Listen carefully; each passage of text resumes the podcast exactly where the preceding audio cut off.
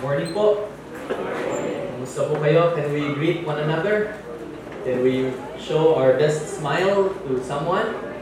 Perhaps the person to your left, person to your right, person in front of you, the person at your back. Pleasant good morning. So if you're here since the first or the second Sunday of April, uh, if you're following us in Facebook, we are having a short uh, month series break in the book of First John. And so, since this is the last Sunday of the month, meaning next Sunday when we meet again, it will be the first Sunday of May. So that will be the fifth month of this year. So after another, uh, after three or four weeks, it will be almost half of the year. So that's how time flies so fast. And if you're here for the first time, we are now concluding our study in the first letter of uh, John. And uh, just to recap, just to review what we have learned so far, because we have the first slide? Uh, if you're following us, we had we studied the four signs of an authentic Christian. Well, basically out of First John alone. So let me remind everyone. Let us review these four signs, uh, especially the three and uh, the, the other one for today. So first, authentic Christians have a real relationship with Jesus Christ. What theologians call the theological sign. So that's the first sign. That's our study. That's our lesson last uh, second uh, Sunday of April. That authentic Christians have a real relationship with Jesus Christ. If your Christianity is genuine, it is real, it's authentic, it must also mean that you have a real, authentic, and a genuine relationship with Jesus Christ. So that's the most basic. And so in that particular passage, we learned, we studied, and we were reminded of who Jesus is. He is the propitiation of our sins. He is the atoning sacrifice. He saved us. He has forgiven us. And therefore, uh, because He's the, the Son of God, we have to have a real relationship with Jesus Christ. The second sign would be that authentic Christians love God and not the world. Because we love God, we obey Him. So we don't, uh, well, we hate the world, not the world that God created, not the universe, not the world where Jesus Christ lived, but the world where people, uh, their God and, and their ruler and their king is none other than Satan. So we reject that system, we reject the, the evil and that system and the people whose primary Lord and king would be Satan. So authentic Christians love God, and because we love God, we must obey His commands. And the third sign okay, would be that authentic Christians love one another, especially uh, the co-Christians, a brother and sister in Christ. So we have extended this to include our neighbor, but authentic Christians, as a social sign of our, um, of our Christian Christianity, we love one another. So that's that was our lesson last Sunday. And so we love one another because of God's love for us. And that God's love is amazing. We have learned that it's uh, it's strange, surprisingly strange. It's different from what we know. Many songs were written about God's love. It's amazing. It's deep. It's wide. It's it's great, and it's different. And that love is sure. It's surely authentic. It's sacrificial. It's it's unconditional, and it's transformative. So if you're if you're here and you happen to encounter Christ in a special way, I'm sure your life, your, your, your perspective, how you think, how you act, how you talk, they were changed because of that great love. So maybe before you're fearful, but now you're courageous. Maybe before you're having troubles with your with your relationship with your spouse or with your parents, but now because of that love you have received from God, uh, it has transformed you to be more loving and more understanding as well. If you're here and and and uh, uh, you had problems like you, you don't know your purpose in life, maybe when you encountered Christ, love of Christ, you now have a purpose in life. So that such is the, the, the kind of love of God that has the power to transform us. And as we share this to others, it also has the power to transform them as well. Okay, so those are the three signs. that today, uh, before we go to our main lesson, let me just give you the fourth sign of an authentic Christian. That's authentic Christians are indwelt by the Holy Spirit, and this indwelling, this relationship, the presence of the Holy Spirit abiding in a real Christian manifests as a fruit. So this is what uh, we can call as the transformational sign. So once you, uh, you you had that personal relationship with Christ, your life has been transformed or slowly being transformed. So before you're uh, addicted to a particular substance, now you're not so much addicted. So not so much.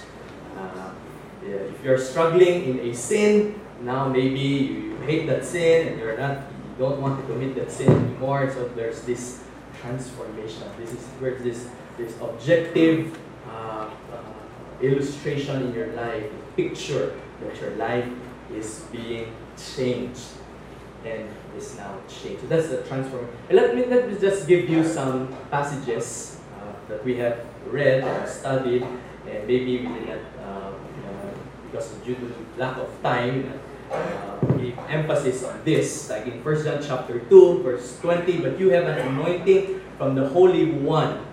The Holy Spirit, and you all know. I've written, not written to you because you do not know the truth, because you do not know it, and because no lie is of the truth. So John spoke of the Holy Spirit uh, as an anointing. And then uh, also in the same chapter, verse 27, as for you, the anointing which you receive from him abides in you. This anointing that you receive from God is none other than the Holy Spirit. Okay? And also in other passages, like in chapter 3, verse 9, no one who is born of God practices sin because his seed abides in him. Uh, most of the scholars would agree that the seed here is not just the Word of God, but the Holy Spirit that is planted in a person. And so the seed abides in that person, and he cannot sin because he is now born of God.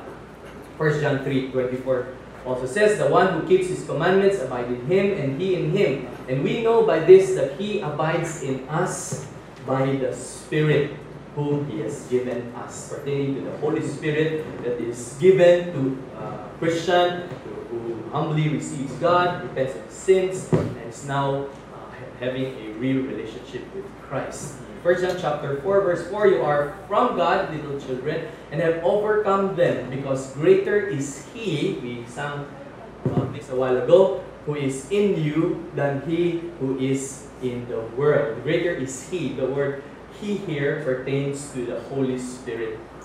Greater is the Holy Spirit who is in you than the spirit, than Satan, the devil who is in the world. Uh, not the whole universe, but the world where he is, or Satan is the ruler and the king. So greater is the Holy Spirit is in you, and that you are from God, and we have overcome them.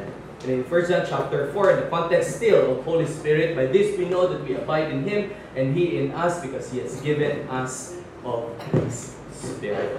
So God gives to us the Holy Spirit, and this is a sign, especially as the Holy Spirit manifests as, as we love, as we experience joy, as we experience peace, and as we manifest goodness, kindness, gentleness, self-control as fruit, then we can be sure, we can know that the Spirit is in us and we are real. And so these are the four signs of authentic Christians, and we can learn more of this uh, in the Word of God. And uh, let's just pause for a while before we continue. Our Heavenly Father, we just commit to you this time. We ask that as we listen, as we read, as we study, as we meditate, even Lord, as we as we apply your word today, every day. Lord, we ask that you guide us and that your name alone be lifted up. Your name alone, God, be praised and be glorified.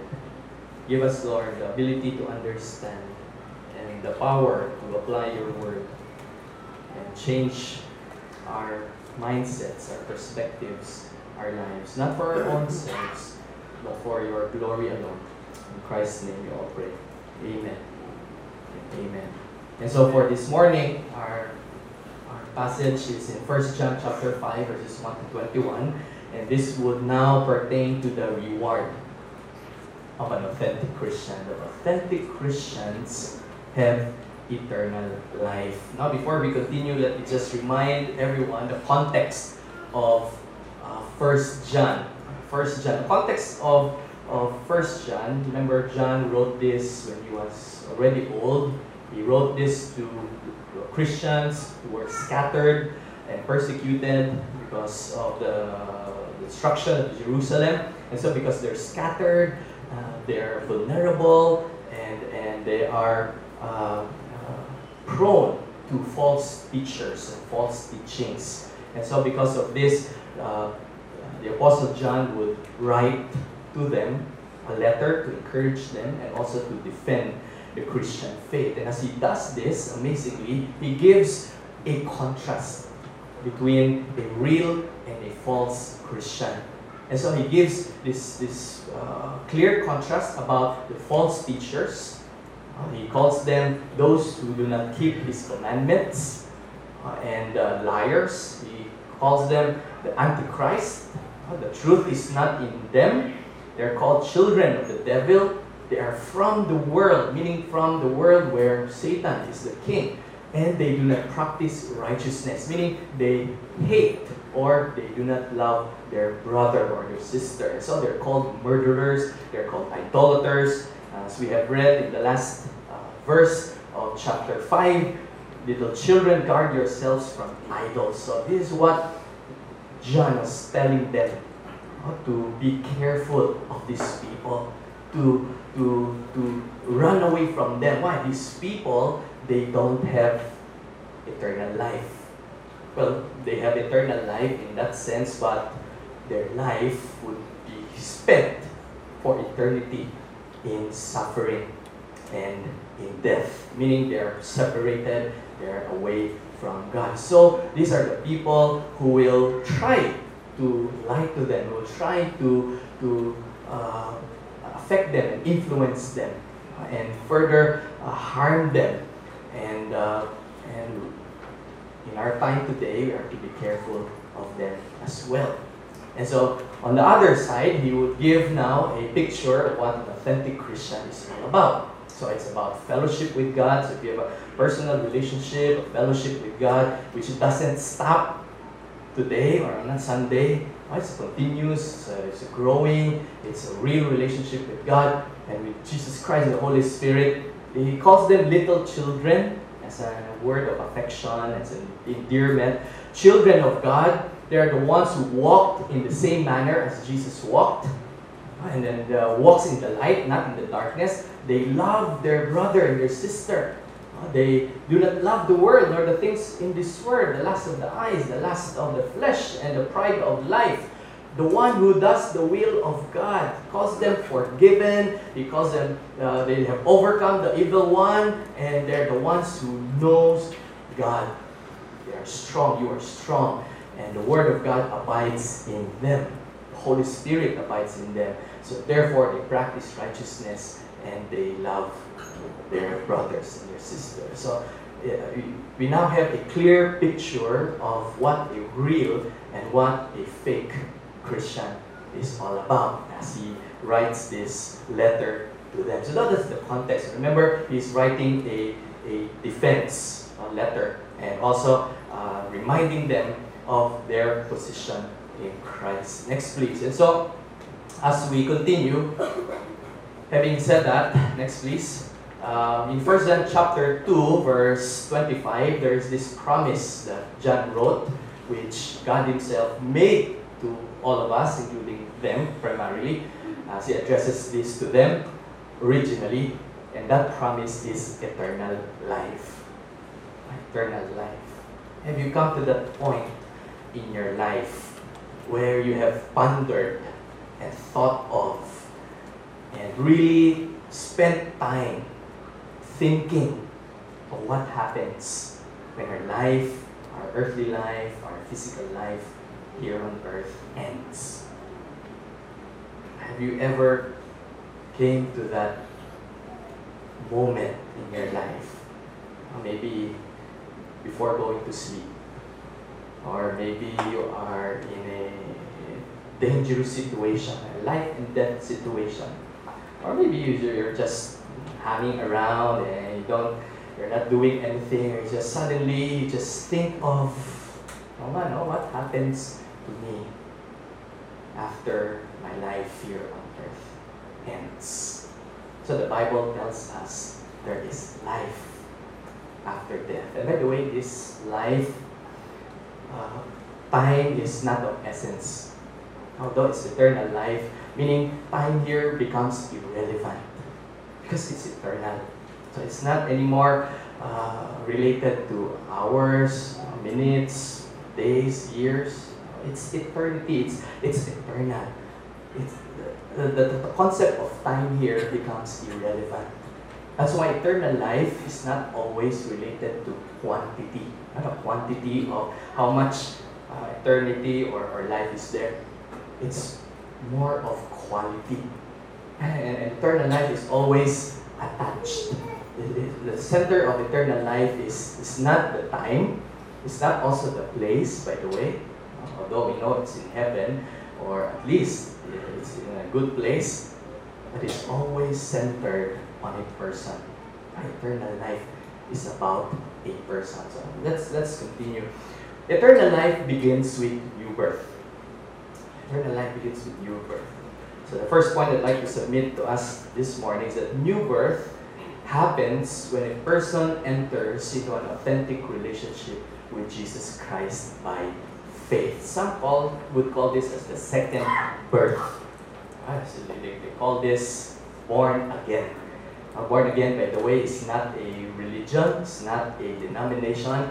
Uh, it's, it's a truth, it's an idea, it's a concept that we who have us who have, all of us who have a personal relationship with Christ will now have a regeneration, a second birth. That is what uh, Nicodemus and Jesus will talk about in John chapter 3. Nicodemus, uh, a religious leader, would ask, and uh, you cannot understand, how can I be born again? So this is not being born again to our biological earthly parents, but being born of God. So new birth happens when a person enters an authentic relationship with Jesus Christ. How? By faith. Right? This is not becoming a, a fetus again and uh, entering your mother's womb and being born a second time. This new birth is received by faith. In verse 1 of chapter 5, 1 John, whoever believes that Jesus is the Christ is born not of his or her parents, but now of God. This is a new birth. This is a second birth. The first birth, uh, the original birth, is a sinful birth. We're born from our sinful earthly parents, but this time it's a different kind of birth. It's a spiritual kind of birth. And so, whoever believes by faith that Jesus is the Christ is now born of God. And this new birth happens when you believe, when you, enter that authentic relationship with Christ. Let's look at verse 4 For whatever is born of God overcomes the world, and this is the victory that's overcome the world, our faith. It's by faith. Now, the faith here is not faith on faith. It's not a uh, faith that is blind. This is faith in Jesus Christ. This is faith in Christ Jesus. That what He did on the cross is enough. Let's look at verse uh, 5. Do we have the, the passage for verse 5? Uh, verse 5 it says, Who is the one who overcomes the world? Who is the one who overcomes the world? He who believes. He who believes. He who has faith on what? Faith on faith. Faith on who? faith who believes that Jesus is the Son of God. And so, new birth happens when a person enters into an authentic relationship with Jesus Christ by faith. The second point is that new birth manifests as an authentic love for God through obedience and also love for His children. So it comes naturally with that relationship with Jesus Christ as we are now reconciled with God the Father. It manifests this new birth oh, this eternal life manifests as an authentic love for God through obedience and love for his children. Verse 1 Whoever believes that Jesus is the Christ is born of God, and whoever loves the Father loves the child born of him. Now, the child here may pertain to Jesus as his child, or it may also pertain to his children as the context in Verse 2 By this we know that we love the children of God when we love God and observe His commandments. So it's like a 360 degree turn. Yeah, it's, a, it's, a, it's like a, a, verse that would complete. Uh, it's like uh, two sides of the coin is complete. And then verse 3 For this is the love of God, that we keep His commandments. That is how we manifest, that is how we express our love for God when we keep His commandments through obedience. And these commandments are not burdensome. Now, the word burden here, the word burdensome here, is closely related to what Matthew would write about the yoke of God. For my yoke is easy and my burden is light. So the word burden here is related to the commandments that are not burdensome. Instead, they are a blessing they are they're a blessing to us. It will bless us. It will make our, our life fulfilled and satisfied and happy and joyful and complete. And therefore, His commandments are not burdensome. Third, new birth results to victory.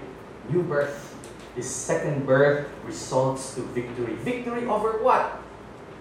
Victory over sin and eternal separation in hell. So let's look at verses 4 to 5. For whatever is born of God overcomes the world. The world, we have studied what the, the, the, the meanings of the world. The world here is the world that pertains to the world where Satan is the king. No? So we have overcome that. The world that is sinful, we have overcome that. And this is the victory. In other translation, they use the conquering power the word victory because sometimes it uh, dilutes the, the, the meaning of the, the, the, real the real word. But the, the original would, would mean the conquering power.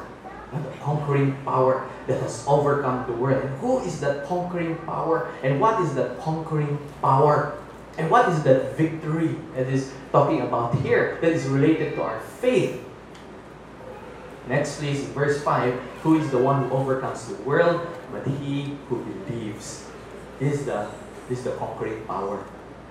Where faith must, our faith must rest upon that Jesus is the Son of God. Jesus is the Son of God. That's where the conquering power, that's where the victory lies. He who believes that Jesus is the Son of God. And that's a faith that is not blind. That's a powerful kind of faith. A faith that saves. A faith that gives us the power to conquer and overcome this world. Which brings us to the second point that eternal life is made possible none other than by the God, the grace of God. By God's grace through the grace of God through His Son Jesus Christ that we are saved. It's not by our own good works that we can boast of them. And so eternal life is made possible by God's grace. You know the word grace? It's something that we receive that we don't even deserve at all. Well, love is well, love is being accepted.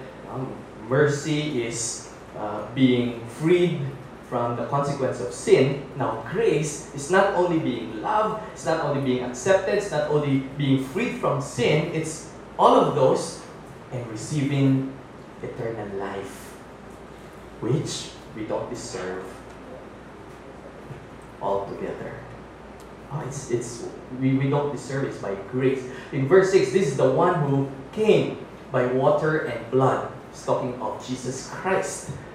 Uh, it is through him that eternal life has been made possible, not with the water only, but with the water and with the blood. The word water here and blood are symbols. The word water would, would symbolize the, you know, the baptism, the power of, uh, in the, in, during baptism, there's this, their, their, their idea is that uh, the Holy Spirit descends on you.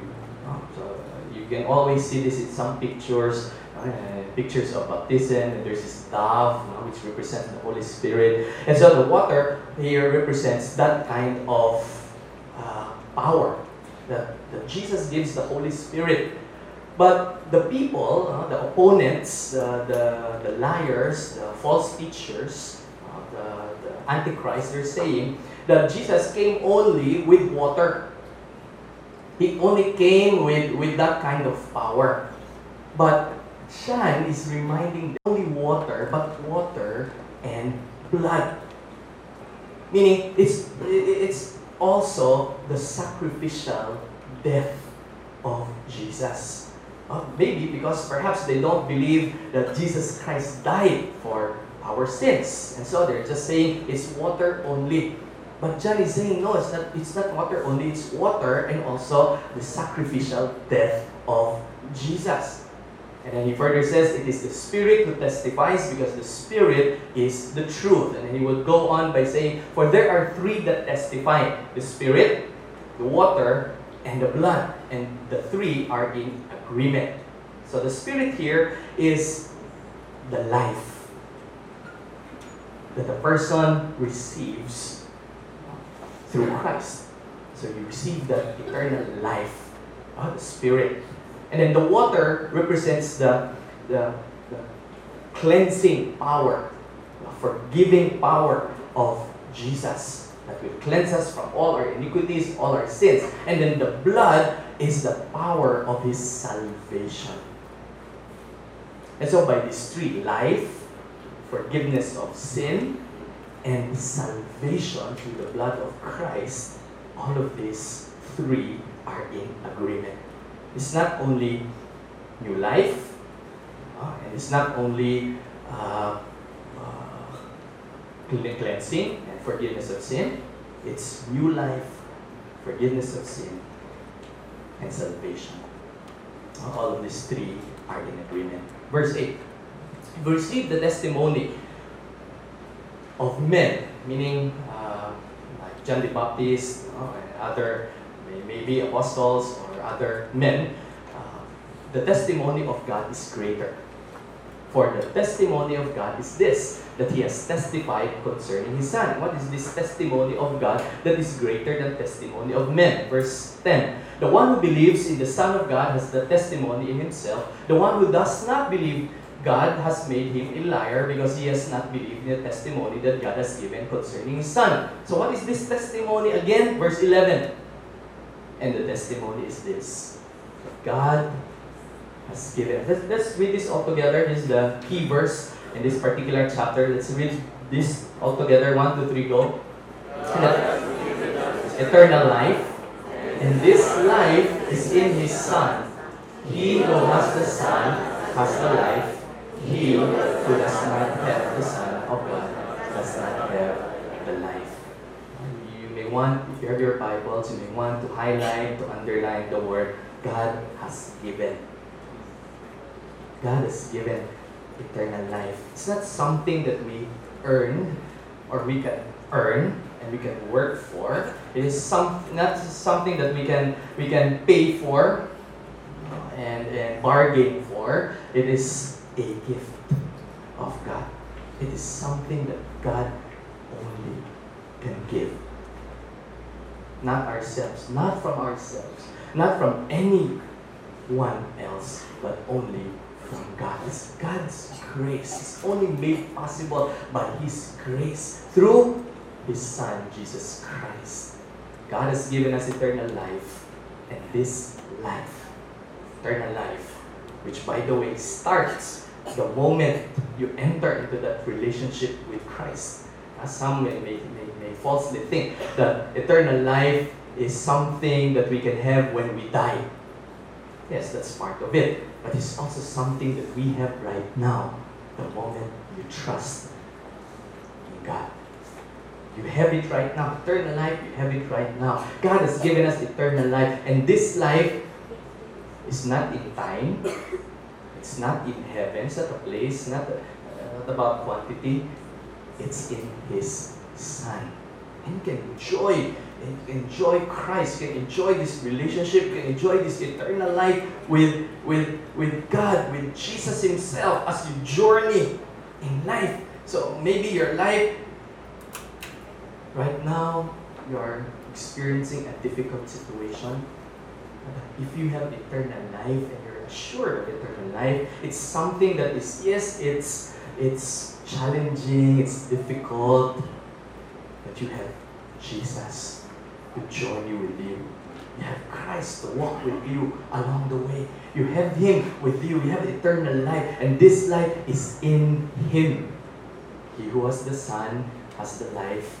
He who does not, in contrast, have the Son of God does not have the life. This is a good measuring verse. Whether we have eternal life or not. Eternal life is found in Christ alone. These things I have written to you who believe in the name of the Son of God, so that we will not have false assurances, so that we can be sure, so that we can know for sure that we have eternal life. Brother, sister, if you are here today and you're not yet sure of that eternal life that the Bible is talking here.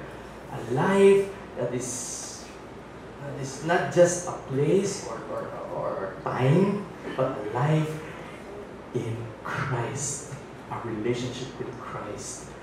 Can we just bow down our heads and let's just pause as I sense maybe some of us right now here haven't have not yet received and repented of their sins and believed in Christ, there are three things you can do right now. First, to acknowledge that you're a sinner, and so you need a Savior, and therefore you must repent of your sins. Second, you must believe in Jesus Christ. And what He did is enough for us to be saved. And third, to confess that Jesus is your Lord and Savior. Maybe through a short prayer that you can do right now before God. In all humility, you can surrender. You can ask. You can ask for forgiveness. And you can invite Jesus to be your personal Lord and Savior and start a new life and receive that eternal life that God wants you to have today. Our Heavenly Father, we admit that we are sinners and we cannot save ourselves. Forgive us of our sins. Jesus, we invite you in our hearts. Be the center, be our Lord, be our Master, be the Savior of my life. I confess that you are Christ, the Messiah, the Savior, my Lord, that apart from you, cannot do anything. Thank you for eternal life that I now receive. Thank you for the reconciliation with you, Lord. And thank you even for the Holy Spirit that you have given to those who have trusted you. In Jesus' name, amen. as we continue, next please, in John 17, verse 5, this is eternal life. This is how Christ would, would define eternal life, that they may know you in his prayer before God, that they may know you, the only true God, and Jesus Christ, whom you have sent. The word know here is not an academic form of knowing. Thank you for praying for me. Uh, yesterday I received, uh, I was formally uh, given the opportunity to walk before the stage and be given a, a symbol of finishing um, our master in hospital administration through a graduation ceremony. Thank you for, for your prayers.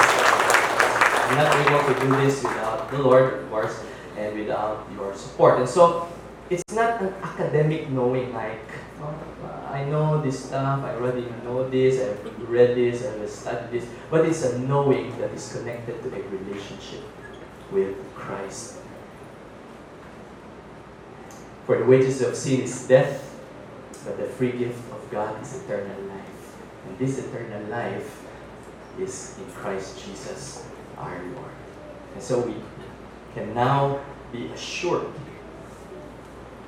that as authentic Christians, we have eternal life. Now, the last point that the Apostle John would, would like to share with us is that authentic Christians, because we have a relationship now with the Lord, are we can be confident that our prayers, if they're according to God's will, will be answered. Authentic Christians are confident of answered prayers that are according to God's will. He will give a specific uh, example of this. Verse 14, as we end with this, this is the confidence which we have before Him that we ask, if we ask anything according to His will, He hears us. And if we know that He hears us in whatever we ask, we know that we have the requests which we have asked from Him. Now, let's be reminded of the context. The context here is that the persecuted Christians Perhaps because of persecution, because of the hardship of being far from their family or being away from Jerusalem or being far from one another, they're experiencing these challenges along the way. They have these false teachers, these false teachings that are being thrown to them. They're being given to them and, and taught to them. And so because of this, maybe, perhaps, some of them are starting to fall. And some of them are committing well, sins, unrighteousness. But remember, they're already saved. Uh, they're, they're brothers and sisters. They're talking here to the, to the brethren as we continue. If anyone sees his brother committing a sin not leading to death, he shall ask, meaning you can pray for that brother, and God will for him give life to those who commit sin, not leading to death. What is this life? Is not eternal life. Remember, the moment you receive Christ, the moment you trusted on Him, you receive eternal life. So it's not something that God will take away from you when you sin and then pray for, for again that God will give you. No, it's not that new life. It's not that salvation. It's not eternal life. It's a second chance in life as I end, maybe, maybe in our context today, as we apply this, we have a brother or a sister, for example, uh, assured of salvation, truly repented, and, and living life that is pleasing before God. And because of, let's say, a problem, uh, situation that arises, he or she may have fallen and may have committed a sin and righteousness, which will not lead to death, or eternal separation from God because he's already saved, she's already saved. But because of that, his or her relationship before the Lord or before other people may have been affected. And so, what we need to do as brothers and sisters, we are to pray for that person, for those persons, that they will be given another chance. Maybe their, their name will be tainted or they, uh, they, they will be uh, thought of someone who is uh, not a Christian anymore or something to that effect. Maybe they're brought into prison or maybe they're charged with a, a case whatever. And because of that, people may think of them as not Christians. No, they're Christians, but we need to pray for them so that they, their integrity, uh, their, their life, uh, they, they will have a second chance again in life. Because there is a sin leading to death. And this sin is if you outrightly reject Christ. You are an antichrist. You reject Christ. No? That's an outright, it's like a death sentence already to, to, you, to yourself. And that's the sin that will lead you directly to hmm, lake of fire. I do not say that we should make a request for this. All unrighteousness is sin, and there's a sin leading to death. Next, please. As, as John ends with, with the following verses, we know that the one who is born of God sins, yes, but he who was born of God keeps him, and the evil one does not touch him. This assurance we have that even though we sin, it's unrighteousness, you know, our, our relationship with God and others can be affected. Since we are born of God and the evil one cannot touch us, verse 19, we know that we are of God and that the whole world lies in the power of the evil one. Okay, verse 20.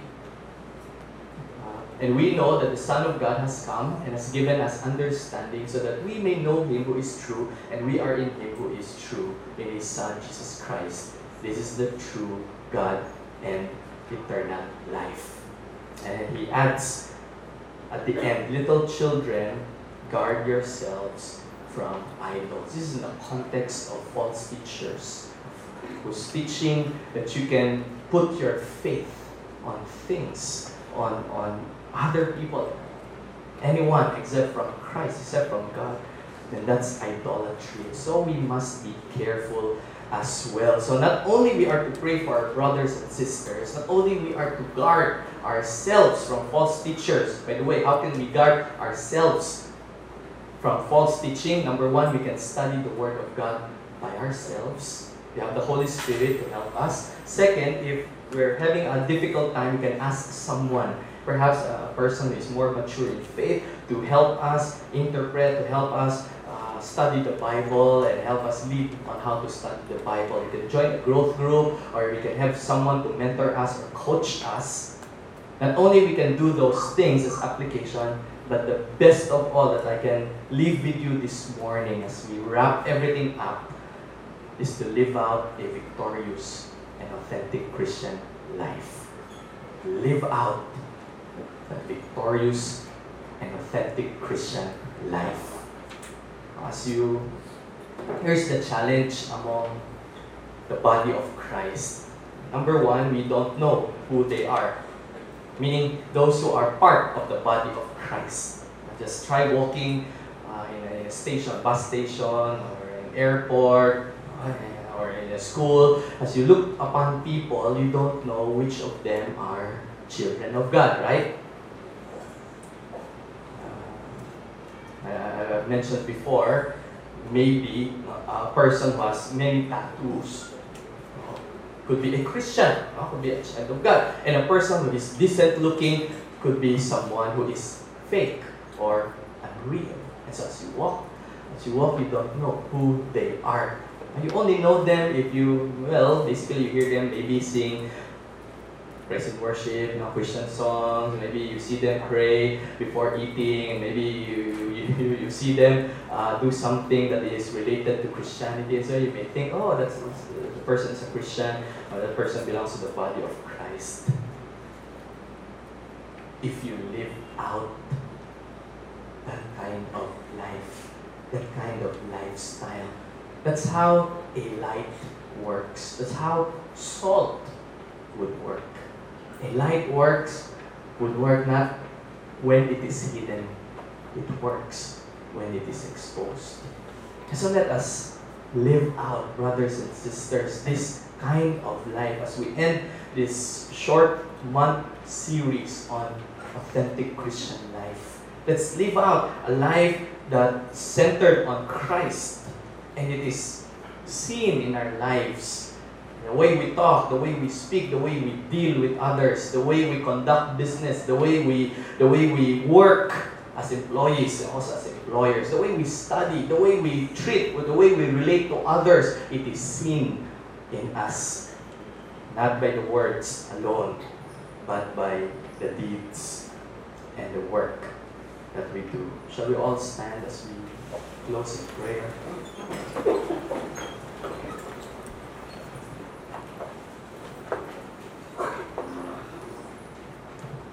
Thank you, Lord, because you did not leave us with nothing, with no assurance, with no clear picture of what you want us to be and how you want us to be. Thank you, Lord, for your word. You have revealed your purpose for us and in us and through us. You have revealed, Lord, your heart and your desire for us. You want us to enjoy eternal life. You blessed us, Lord, with eternal life. And you want us to experience this for a lifetime unending of blessing and goodness and whatever Lord that are in store for us that we at this point may not be able to conceive to understand. Because our minds our thoughts are limited. We can only define things. We can only think of things on how we see things. But thank you because you have revealed for us what you want us to have. And so, Lord, give us the strength as you have given us the Holy Spirit, as we have overcome already this world Give us, Lord, the strength, the wisdom, the opportunity to live out this kind of life that you want for us. A real, a genuine, an authentic, a growing, a transforming, a different kind of life. Lord, as we imagine that if every one of us would live according to your standards, what a wonderful world we would have. And thank you, Lord, because you have revealed your desire, your intent, not only through your written word, but also, through your Son, Jesus that we can enjoy eternal life uh, in you, Jesus. And so, Lord, allow us to realize, allow us, Lord, to even just for a small portion, just be able to grasp and understand what we have in you. I'm sure, Lord, this will cause us to naturally worship you. This will cause us to naturally give thanks and praise you. And this, this, this Lord will naturally allow us to share to others as well. And this will cause us, Lord, to just naturally be seen in us. And so, Lord, thank you because you are a good God, you are a merciful God, and you are a loving and gracious God. And thank you because it's all about you, it's not about us. And we can always enjoy and, and experience this kind of life that even right now we can have.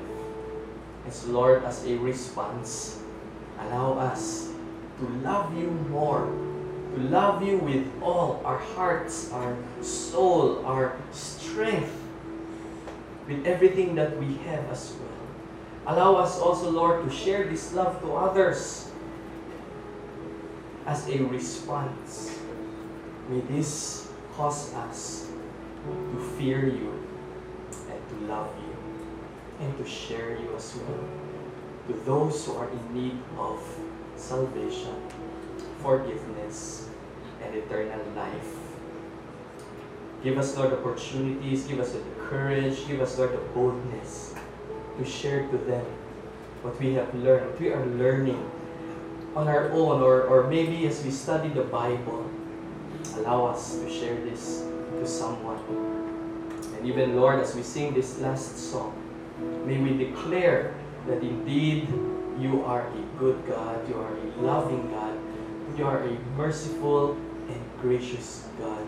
And you want us to be the same as well. So, Lord, dismiss us with the grace of our Lord Jesus Christ, the love of our God, and the fellowship of the Holy Spirit. Thank you, Lord, for this day. In Jesus' name.